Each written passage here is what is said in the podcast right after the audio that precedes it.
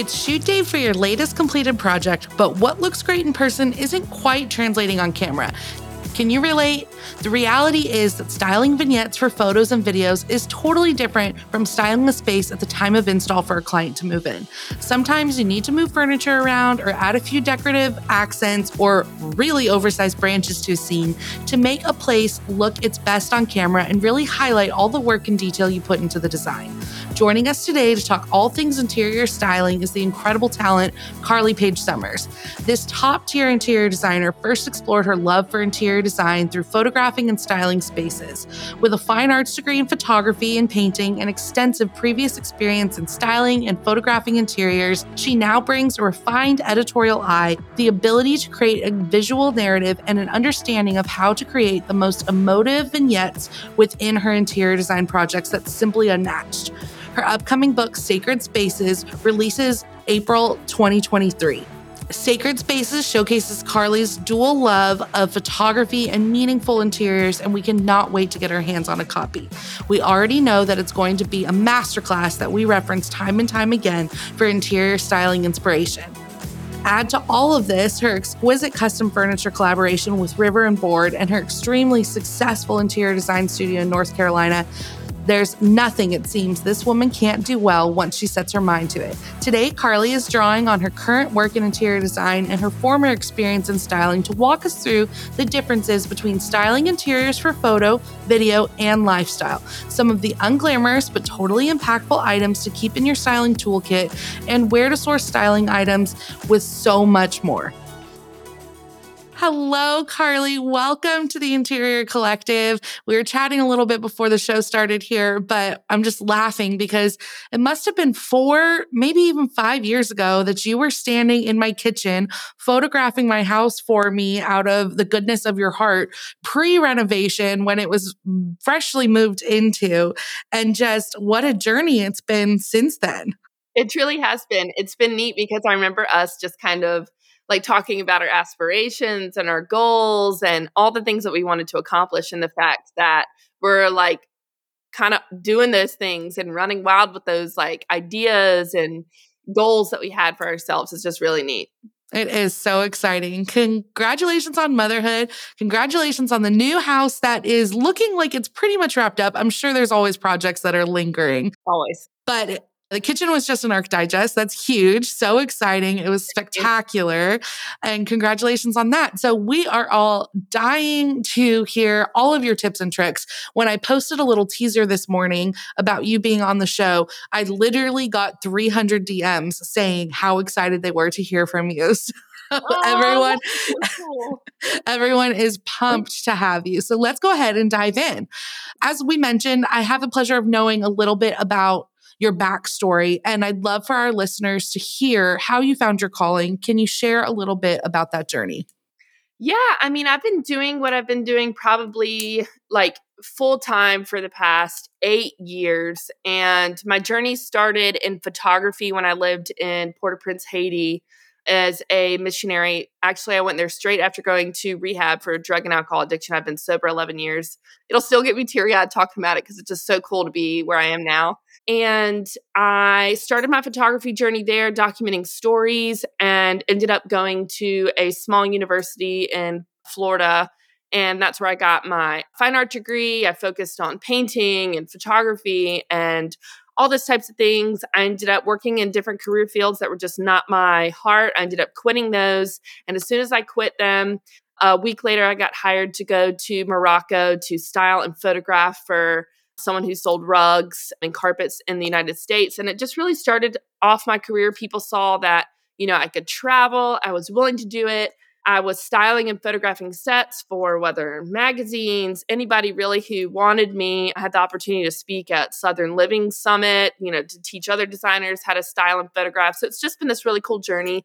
And about five years ago, kind of when I met you, is when I started doing interior design and offering those types of services more virtually. It was more interior styling because I didn't have some of the interior design tools underneath my belt. Because I mean, huge kudos to people have gone to school for it. You know, sometimes it's hard to even call myself that because I know the education it takes. I mean, I'm sitting right next to one of my senior designers and I know the education that she's gone through to have the skill set that she has but it's where I've landed today but my original career was interior photography and styling where designers would hire me I would help them complete that vignette complete the shot styling all the good stuff and then you know hopefully pitch it to publications so that's kind of where I am now and kind of living in a fantasy dreamland and getting to design homes and at one point in my life struggled with not having a home. So it's just this full 180 kind of cinderella story.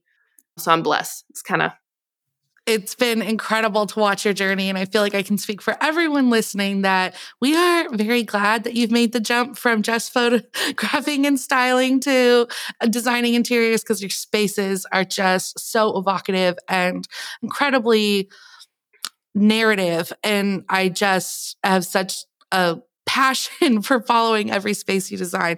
But I'm super grateful for your willingness to share how you get to that level of emotion in your images of the spaces you are capturing for your own portfolio. So, for years, you worked as an interior photographer with your incredible mastery of styling. Tell us a little bit about how your photography background and your painting background really shape and inform your interior design spaces today? Yeah, I mean, I think this is probably one of the toughest challenges I think in this field is I think so many designers put so much heart and design into those minor details, tiles, flooring, transitions, finishes, all of that. And then when it gets down to the nitty gritty of the styling, you know, it can be sometimes overwhelming. And so that's where I felt like I could feel a need back then when I was doing that. And now I do it for myself. But I think kind of where my background came from. And before I ended up going to treatment for drug and alcohol, addiction. I actually was at a fine art college local to where I live now in my hometown, and I started a fine arts degree there. And that's where I started my painting I did textiles, ceramics, things like that. So I was able to really study some of these high end crafts and learn the art of composition and finishing a palette and color palettes and all, all, these types of things. And I think once I was able to finish my education and painting and all those types of things, I was able to really learn the art of finishing and it's it was so much easier to become a photographer than it was to be a fine art painter because that is a very hard road to take. So i realized that i could take my eye for composition and the skill set that i learned there as a painter and an artist into photography and make a career out of it and so i think it's really just that fine tune in how you place elements into a photo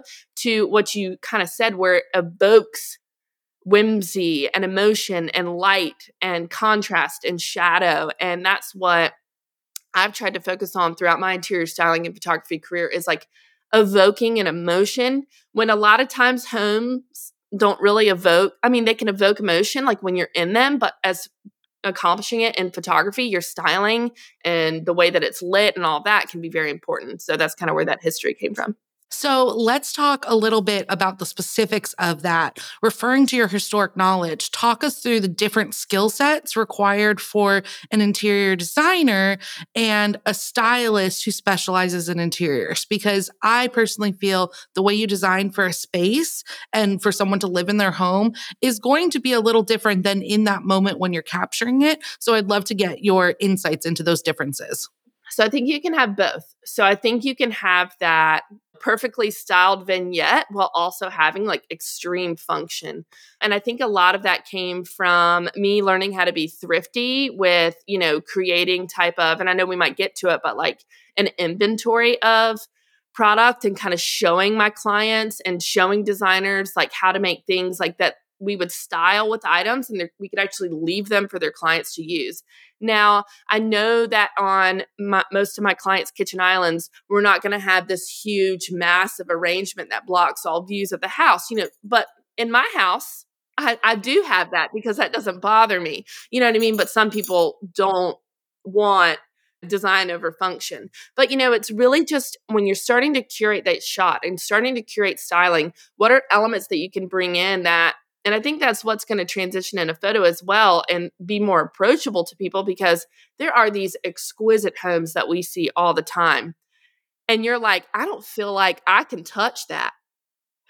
So, or like, I don't know if I can like put my spaghetti on that kitchen island. Do you, you know what I mean? Yeah. And I think it's how do we bring those two things together? And that's kind of what you're asking. Like, so for me, I think about like, what are things that I use on day in and day out? You know, it's creative pottery to put fruits and vegetables in, things that can constantly be left out. Like if they, you know, it, and the thing is, is making them not super expensive so they fall off and break, you know, whether it's, you know, a dried floral arrangement or I have dried hydrangeas on my kitchen island and I have a dried one stem stand, sitting right beside me, you know, it's just how do we bring in those types of pieces that are functional while still pretty? You know and i think it's hard. It's I think it's just trying to find that balance of like what works for each person. But I will say, I just did one of my clients' houses and we photographed and styled it. And I brought this huge arrangement of faux magnolias and they loved it so much and they wanted to keep it on their kitchen island. And we bought vintage bowls and they keep all of their fruit and vegetables in it. And every time we go back over to my client's house, it's still on their counters. So I think it's just making sure that we're using things that for styling in these photographs that make it feel like they're actually actually usable. I don't know if that answers the question, but it does. And thank you, because that's a perfect transition to my next question. Let's walk through an example. So at the time of install, before your client like moves back in or whatever that looks like. To what extent do you style, for instance, the kitchen for them to live in it? So when you're doing install, you're likely doing your photography right at that time. Do you style for the shoot and then restyle it for them to get there? Or do you leave it the way it's styled for the shoot and let them break it in? How do you kind of differentiate differentiate those two? So, my last client, we styled it and they have two children under three years old and we left everything the way that it was. And what we do is we leave it that way. And then we say, okay, come in, see how you like it. And then they are just honest and they say, we love this, we don't want that. We love this, we don't want that. And then what's awesome for me is that a lot of those styling goods are part of my personal inventory. And if they want it, I sell it to them. And then that's just another great markup for me. That's another great income for me and my business. And so I think why not allow them to be inspired by like the grandness of it? And like because most of our clients are hiring us because they see these types of things in our houses and a lot of times people think like can i have a huge arrangement? And can i have all these branches? And can i have this on my coffee table? And the flower arrangement on their fabric ottoman in their living room didn't stay but the tray did with the coasters and the books and all those things. And their kids pick up the books and throw it on the floor. And they're antique books from a thrift store that were $5. You know what I mean? So it's just making sure that when they walk to the space, they love it. You know, so we do, we style it fully and then we leave it there. And if they want it, they can buy it. And if not, we just take it away. Amazing. So you launched your spectacular collection of bespoke furnishings with River and Bord made in the US at an incredible price point. How do the finishes and materials of those pieces add to a space's ability to evoke that emotion that you are so known for? So, that furniture collection comes from actually original sketches from my grandfather. So, my grandfather was a very timid, walk in nature, kind man who did not care about success. He loved being just a craftsman and a designer. And he was a mid century furniture designer in the 50s, 60s, and 70s. And he worked for a lot of other people. And so he never got to truly make a name for himself. And a lot of times people would take advantage of that sweetness and that kindness that he had. So I knew that when I was approached about this furniture line with a local handmade furniture company here, I knew I wanted to recreate those. And some of them are pretty odd. You know, some of them I kept very original to his designs, but I knew I wanted to have the influence because I know that it means a lot to have Max stout furniture, but I think people want also like what I would envision for my space and what I would want for my space. So what we did is took a lot of those mid-century lines, incorporated them with a little bit more European and French designs, added fringe on the bottom, really great performance velvet at an affordable price range. And it's not for every price point. I do know that's, you know, it is it's not super high, it's not low, it's kind of in that middle range, kind of with where our age is. And what I really wanted to evoke with the furniture line and placing it into spaces is for it to be this curvy luxe looking piece of furniture but like one that like you sit on every single day and they're cozy and they're comfortable and i get videos from my clients because all my clients buy the furniture collection which is so awesome and i mean their kids are spinning around in swivels their kids are jumping on the chaise lounge they're throwing the feather pillows across the room you know it's this really cool vibe that we're able to put into the space of like this kind of mid-century history of my grandfather with like a European French twist of mine. So it kind of evokes this little interesting space. And I saw that there was a market where I wasn't seeing well-priced fringed furniture. And I knew I wanted to create something along those lines because it wasn't something I was able to find myself. Well, we are so grateful to you for creating it because it's exquisite, Carley. Thank you. Another hallmark of your designs is your ability to make every space feel light. And I know light is so important to everything that you craft. Even when you're using a really dark and dramatic paint color, can you let us in on your secrets to that? And I think it has to do with the finish, but I'd love for you to get into how you make that work so well. Yeah, I mean, recently we just posted a super dark, like almost chocolatey green room of our Jordan project. And, you know, it is super dark, but there's these light moments that come in it. And that is from high gloss or a lacquer. And a lot of our clients and a lot of our contractors are very terrified of it. They're like, You want us to paint everything high gloss or lacquered? I'm like, Yes, yes, I do. And, you know, I think that this isn't like a new trick of mine. Like, I've, you know, there's designers who do it all over people have done it for forever but i think it's this way of making sure that when even when it's dark outside there's still going to be light coming in through the windows and what it does is when it bounces off that high gloss or lacquer, it brings this light and airiness into the room to where sometimes like it could feel like if it's a matte paint color, it can feel a little bit too dark, but when it has that high gloss, it like picks up on a sheen like a mirror. So, I mean, that's kind of how you're going to invoke that light into a room. It's amazing and it captures so beautifully when you photograph it as well. So, speaking of photographs, let's get back to photo shoots. You always design, style, and photograph your own projects, but for those listening, what are tips you have for a positive and productive collaboration between designer, stylist, and photographer? I, when I saw this question beforehand, I actually really loved it because I've gone through such interesting experiences being hired by so many designers to photograph and style a project. And normally I would say that there's normally a photographer and a stylist. They're not normally like coexisting in one. That's why I tried to fill that market. I think the one thing, and this is going to be interesting, is the photographer is always credited during photo shoots, but the stylist is not.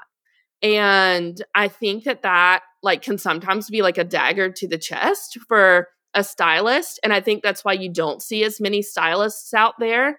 They're more undercover, they're working for magazines, things like that. But I think bringing in that collaborative thing, like tagging your stylist and not taking credit for it because you didn't do it, I think is so important. And I might be pushing some buttons, you know, to some people, but, you know, I think it's it's such a valuable tool because some designers have like the most incredible eye for finishes and overall touches for a home, but styling might not be their skill set.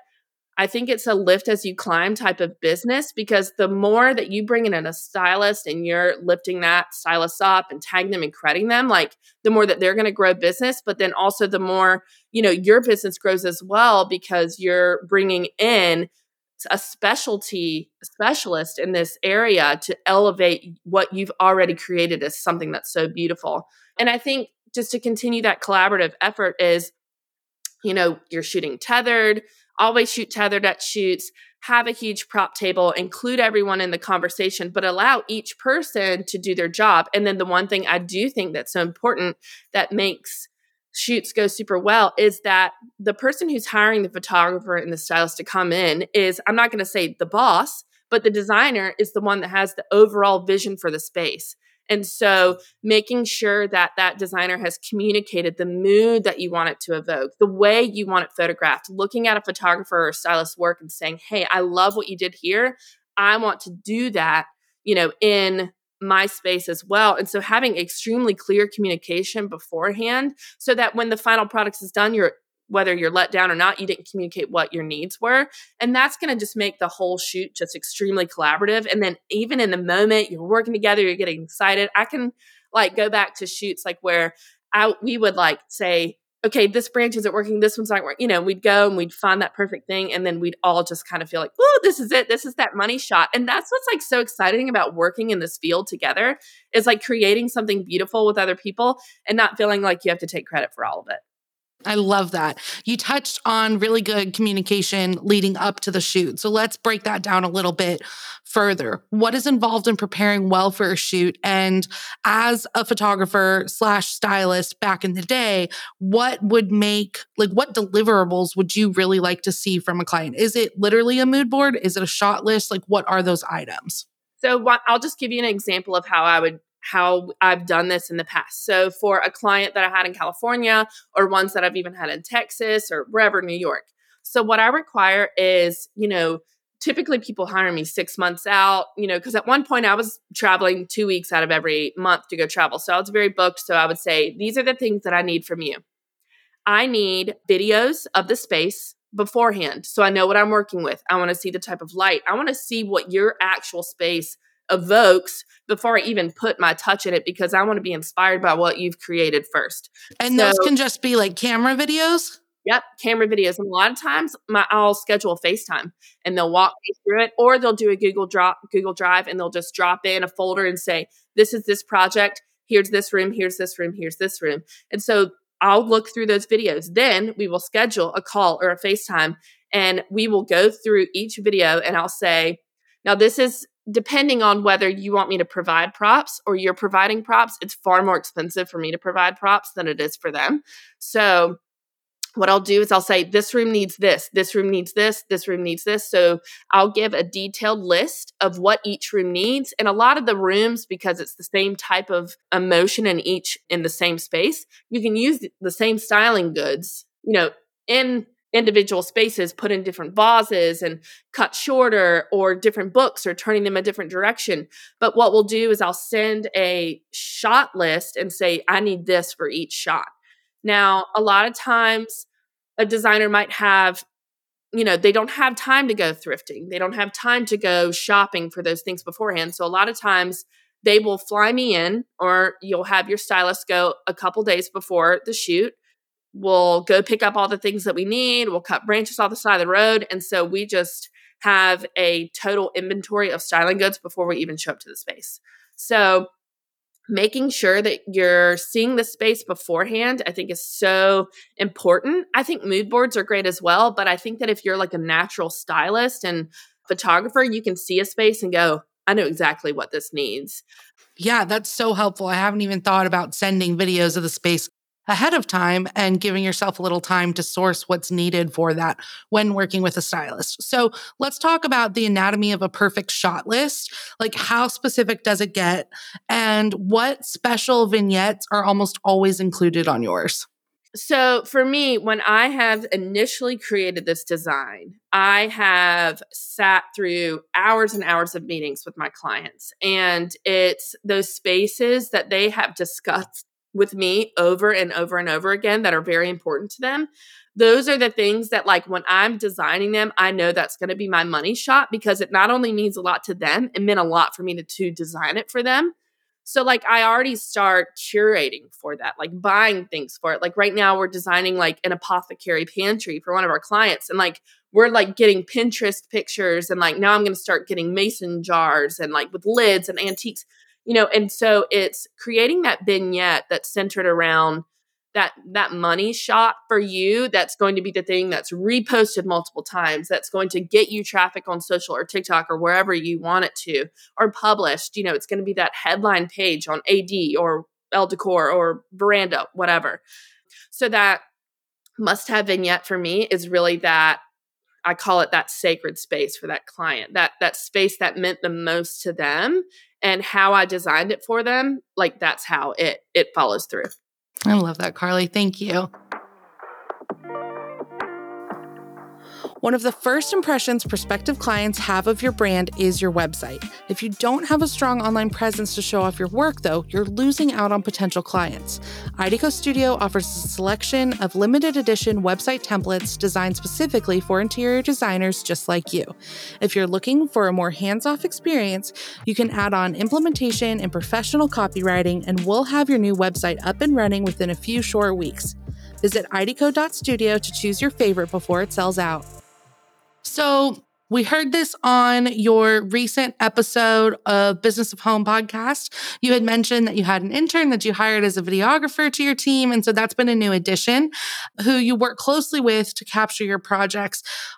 Video is something we're going to talk a lot about on this season because it's big. so big right now and honestly kind of I think forever after. It doesn't feel like it's going to go anywhere.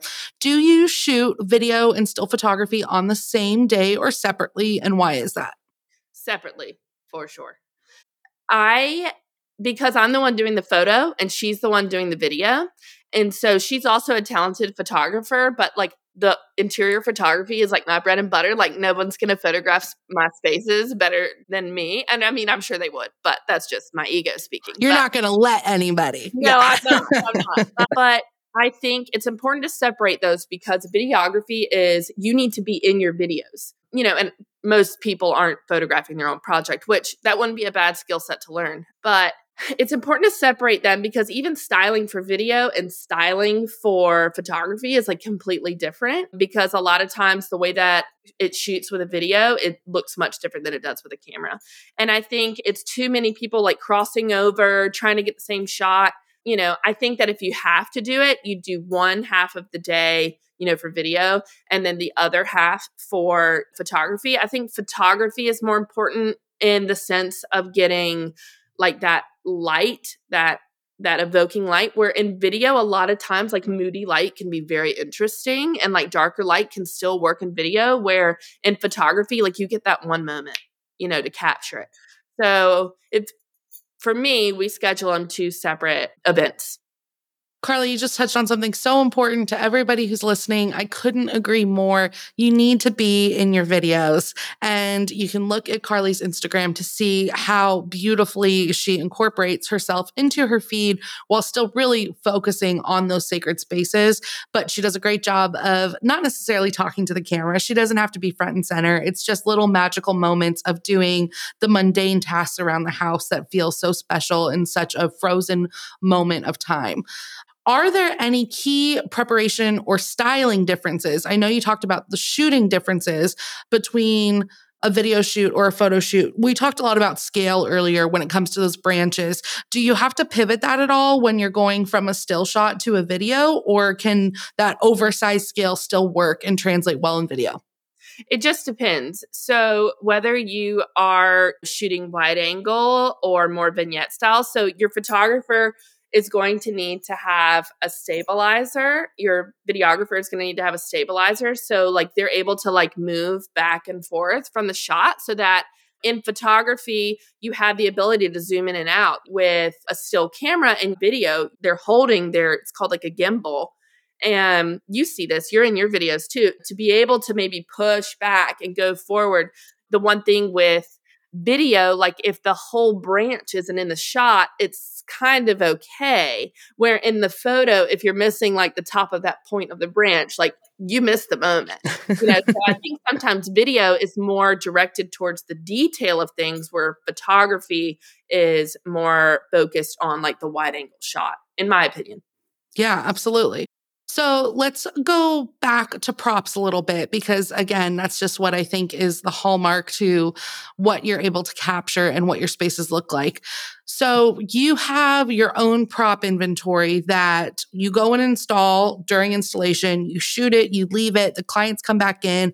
Most often they choose to purchase most of it. And then there's other things that you take back. For someone who is not necessarily going to style their own project and are hiring a stylist and a photographer, because again, most likely your photographer is not doing the styling. And I want to make sure people are prepared for that so that they have a stylist on the day of the shoot who is in that case responsible for bringing those props or how do you have that conversation to ask your photographer to find out who's responsible for that You know, I think again, it's having clear communication. I think as a designer, like no matter what, shop your house you know, be willing to part with things. Or there's some things that I take from my house to photo shoots that I know will make a shot look amazing. And I just take it away when it's done. And I say, this is not available to you, you know, in a nice way. But I think it's important. I think mainly to even help that conversation. If you're hiring a stylist that's local to you and they do not have props, and I'm not saying this in a negative way, that might be a more non experienced stylist. But I think as a stylist, like you have to have whether a storage unit or shelves and props and you know wooden spoons and crafts and just even small things to even contribute but i think majority of it would be the designer to be make sure that they have that which you see all these huge designers with their own product line and that's what they're styling with but not everybody in this design realm has the affordability to be able to have their a huge product line for them to pick from but it's really just like going to local antique stores things like that be like this would be a great prop from somebody. I'll tell you i buy art all the time once a week knowing that one day that piece of art is going to go into my client's house and i can upcharge it you know so it's it's just making sure I'm curating that so that, you know, if I was a designer hiring a stylist, I know that I have this inventory of props that I personally love and I know that can be used and transitioned throughout many properties. I think it's so important that you're touching on that too, even if you are bringing in a stylist to have your own backlog of inventory because it is such an additional revenue stream, especially when you get to that final bit of invoicing on a project to just get that little pick me up. So use the markup, especially if you've had fun sourcing from Goodwill or, you know, a great antique mall near you that you have real opportunity for profit margins there. You do. Um, you have a great opportunity for profit margin. And, and sorry to interrupt. I think about like those products that you were able to find because you had the eye for it, which is why they're paying you to go into a space like they're paying for your eye to have found that, to have curated it. What no matter what cost you paid for it, it's how it made that space feel and how your eye curated it. So it's it's important for you to, you know, to mark it up because it takes you time and you study. I mean, I'm studying pictures all the time. How can I grow? How can I get better? Be like, oh, that's an object I've never seen before. I'm going to find one like that and I'm going to use it in my project. So it's just, it's that how we've trained our eyes to like find these types of things and put it into our clients' houses. So, Carley, as a designer now, can you talk to us about the logistics? Where do you store your props? How much inventory would you say you keep on hand? I'm sure it's always evolving, but like, where do you keep all of it? I have a storage unit I think it's like a 10 by 15 and it's just full to the brim of things I've collected. And then what I'll end up doing is a lot of times the things that I've bought and I've stored in that storage unit, I will like go to antique stores all the time and thrift stores, not as much anymore with the baby, but when I'm there, I make sure I stock up. And then a lot of times my inventory will get really small because I've sold it all to that client. And so once I know that I have another client coming, I'll make sure, you know, we typically have three to five clients at a time, but all their projects aren't going and installing at the same time, most likely. So once that starts to dwindle down, that's when I start to pick up back my inventory. And then I will tell you, if you're a designer, going to High Point Market is really awesome. They have these off-site places that are cash and carry and they have those beautiful ceramics that everybody likes and little wooden stools and all of that good stuff and they're very inexpensive and again it's another markup. So every spring and fall i'm typically at high point market stocking up on my styling goods that i know that are going to be pieces that are never going to go out of style. It's a better caliber than what you're going to get at like home goods or things like that. So that's what we do and then we have a storage unit and then i do have a storage shed at my house and then every closet in my house is full to the brim of lamps and lampshades and bowls and it's a hot mess but that's just who i am Yep, it's just a constant evolving door. Things come in, you love it for a while, and it goes to find its new permanent home with someone else.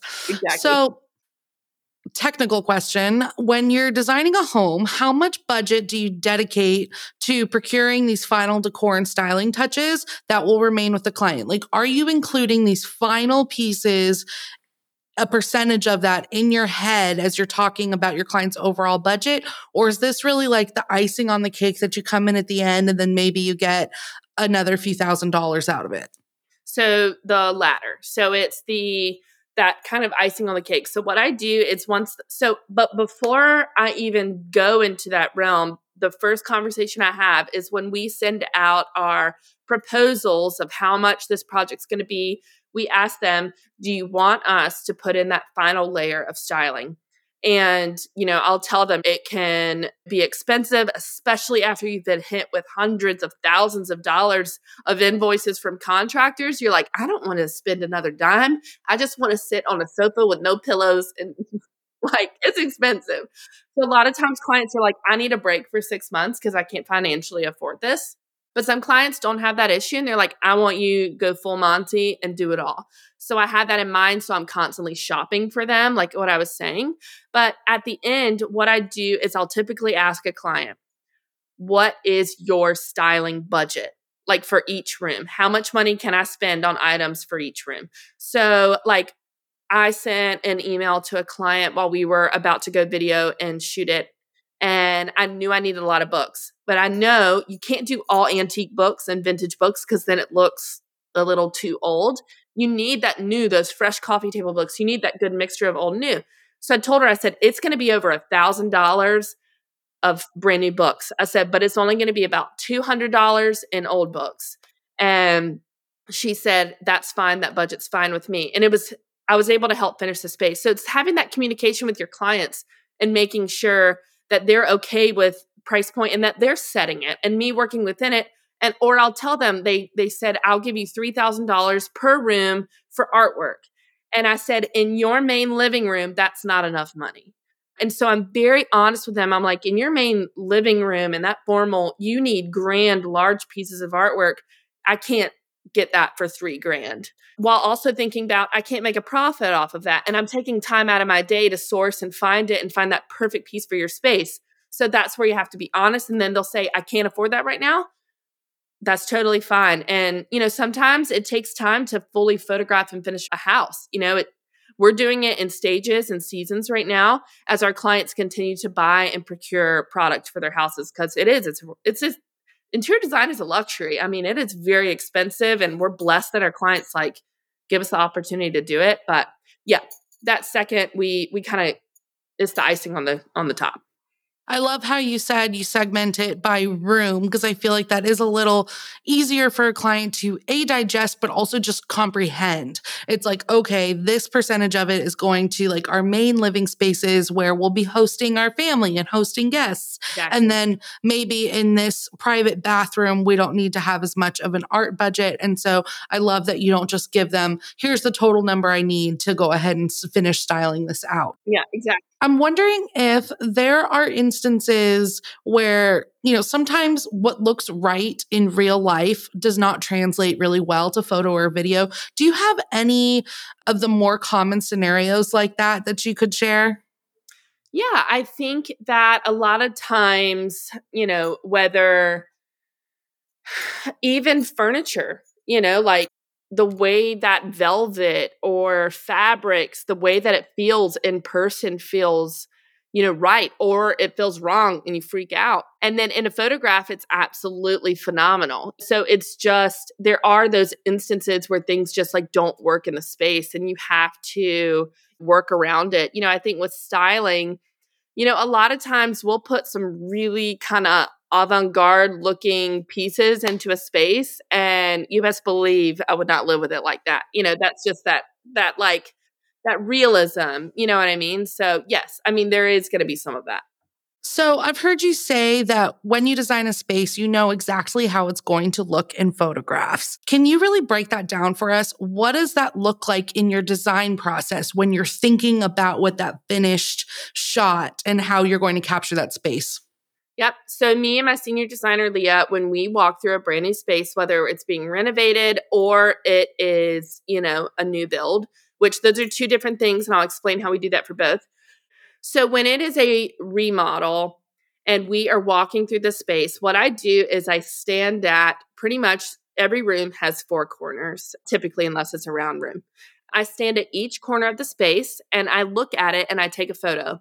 And I think, how can we fill this space without being overwhelming? How will it look for my eyes? So I'll automatically take a photo and kind of see how this space needs to be filled in a way. You know, we make sure we take measurements and all of that. But one thing that has been super successful for us is we do 3D rendering for all of our clients. So if it's a remodel, you know, we measure, we get their floor plans, blueprints, whatever, and we show them, you know, what this space is going to potentially look like.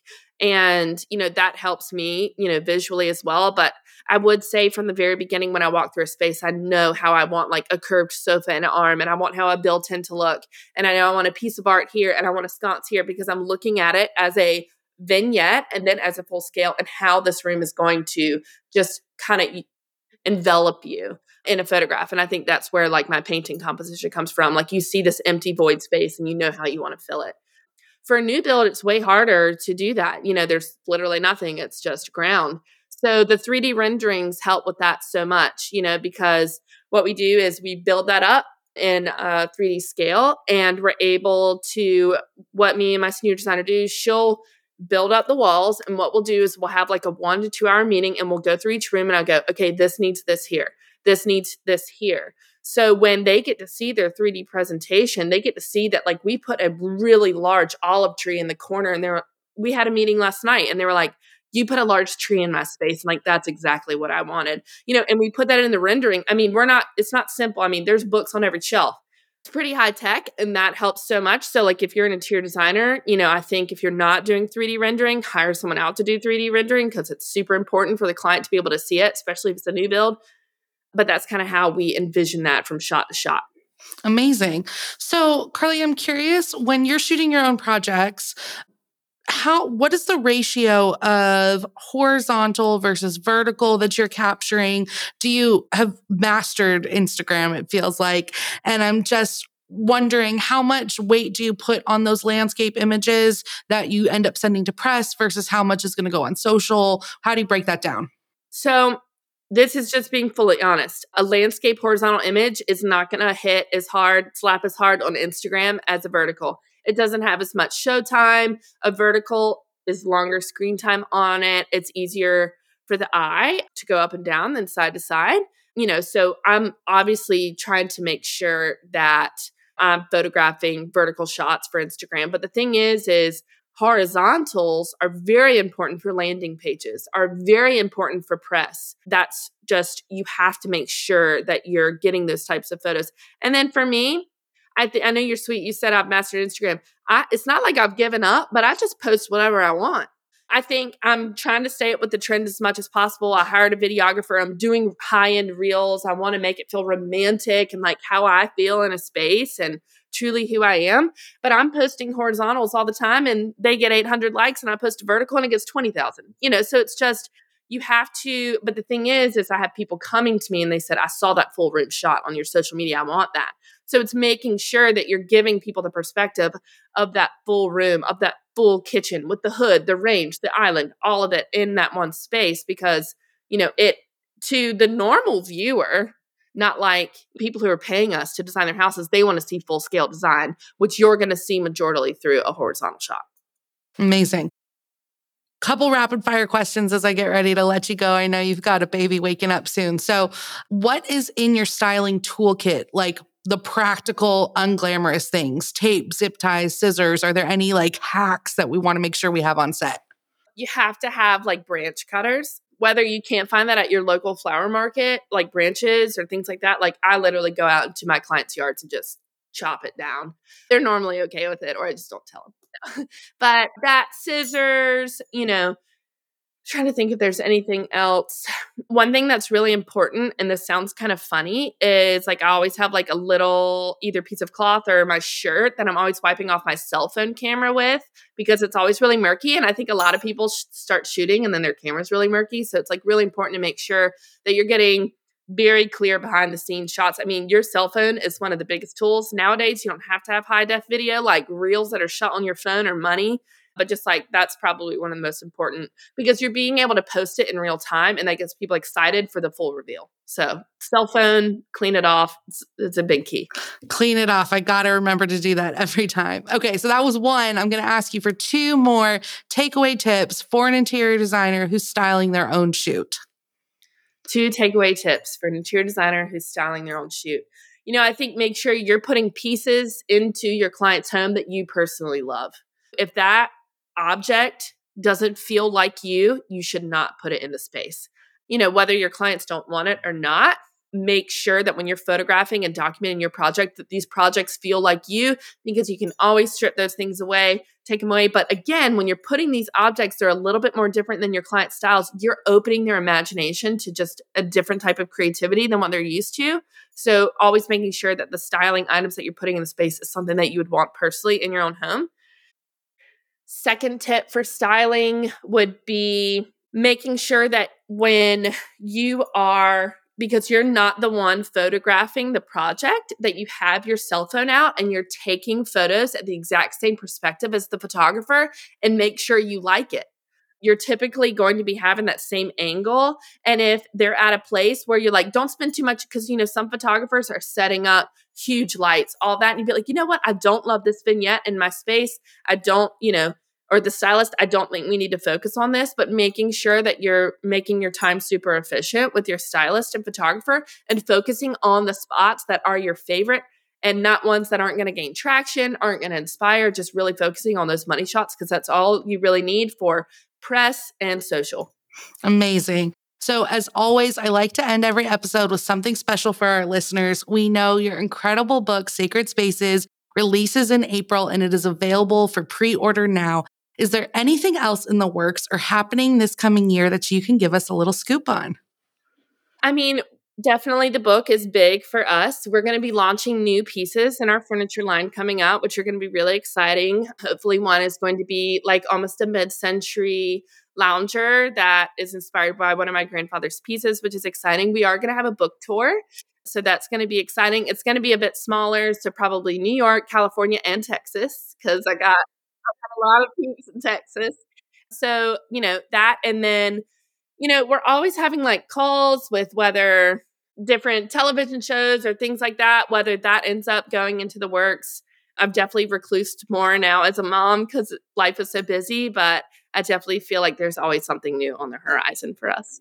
Well, 2023 sounds like an incredible year for you. You've had an incredible few years, and I'm just so excited to continue watching your success. Carley, thank you so much for your time today. This was amazing. We're recording this right before the holiday break. So have a very happy holiday with your fam in your beautiful house. And we will talk very soon. I'm excited for you and your new house. What an amazing adventure. I love following along. Oh, thank you, Carley. We'll talk soon. Okay. Carley, thank you so much for joining us on today's episode of The Interior Collective. You bring such a unique and valuable set of skills to the table with your background in art, photography, and styling, and we're just beyond grateful you shared even a little bit of your knowledge and advice with our audience. Whether styling your homes to suit your client's lifestyle or styling your projects to be captured for your portfolio or press, I know every interior designer listening is going to walk away with fresh ideas and tools to make their work shine even brighter. Carley's journey is indeed incredible and awe inspiring, and we're so excited to watch her next chapters unfold. You can too by joining her over on Instagram at Carley Page, purchasing her new book, Sacred Spaces, on Amazon, perusing her furniture collection with River and Bord, setting up a consultation with her on The Expert, or visiting her website, carleysummers.com. I do want to give a little extra shout out to her expert sessions because she did tell me before this recording that she has spent a lot of time on those expert sessions teaching interior designers how to better style their own photo shoots. So, in the description of this episode, you can book a session with her there. You can find all of the resources Carley shared with us today, as well as links to her furniture, where you can purchase her new book and the full episode transcript on our blog at IDCO.studio. If you found the information in today's episode to be useful, please subscribe to our podcast and leave us a review. They are the key to ensuring we can continue to create this free educational resource for the interior design community. For topic suggestions, sponsorship opportunities, or to apply to be a guest on season three, please email me at podcast at IDCO.studio. I'm your host, Anastasia Casey, and this is The Interior Collective, a podcast for the business of beautiful living.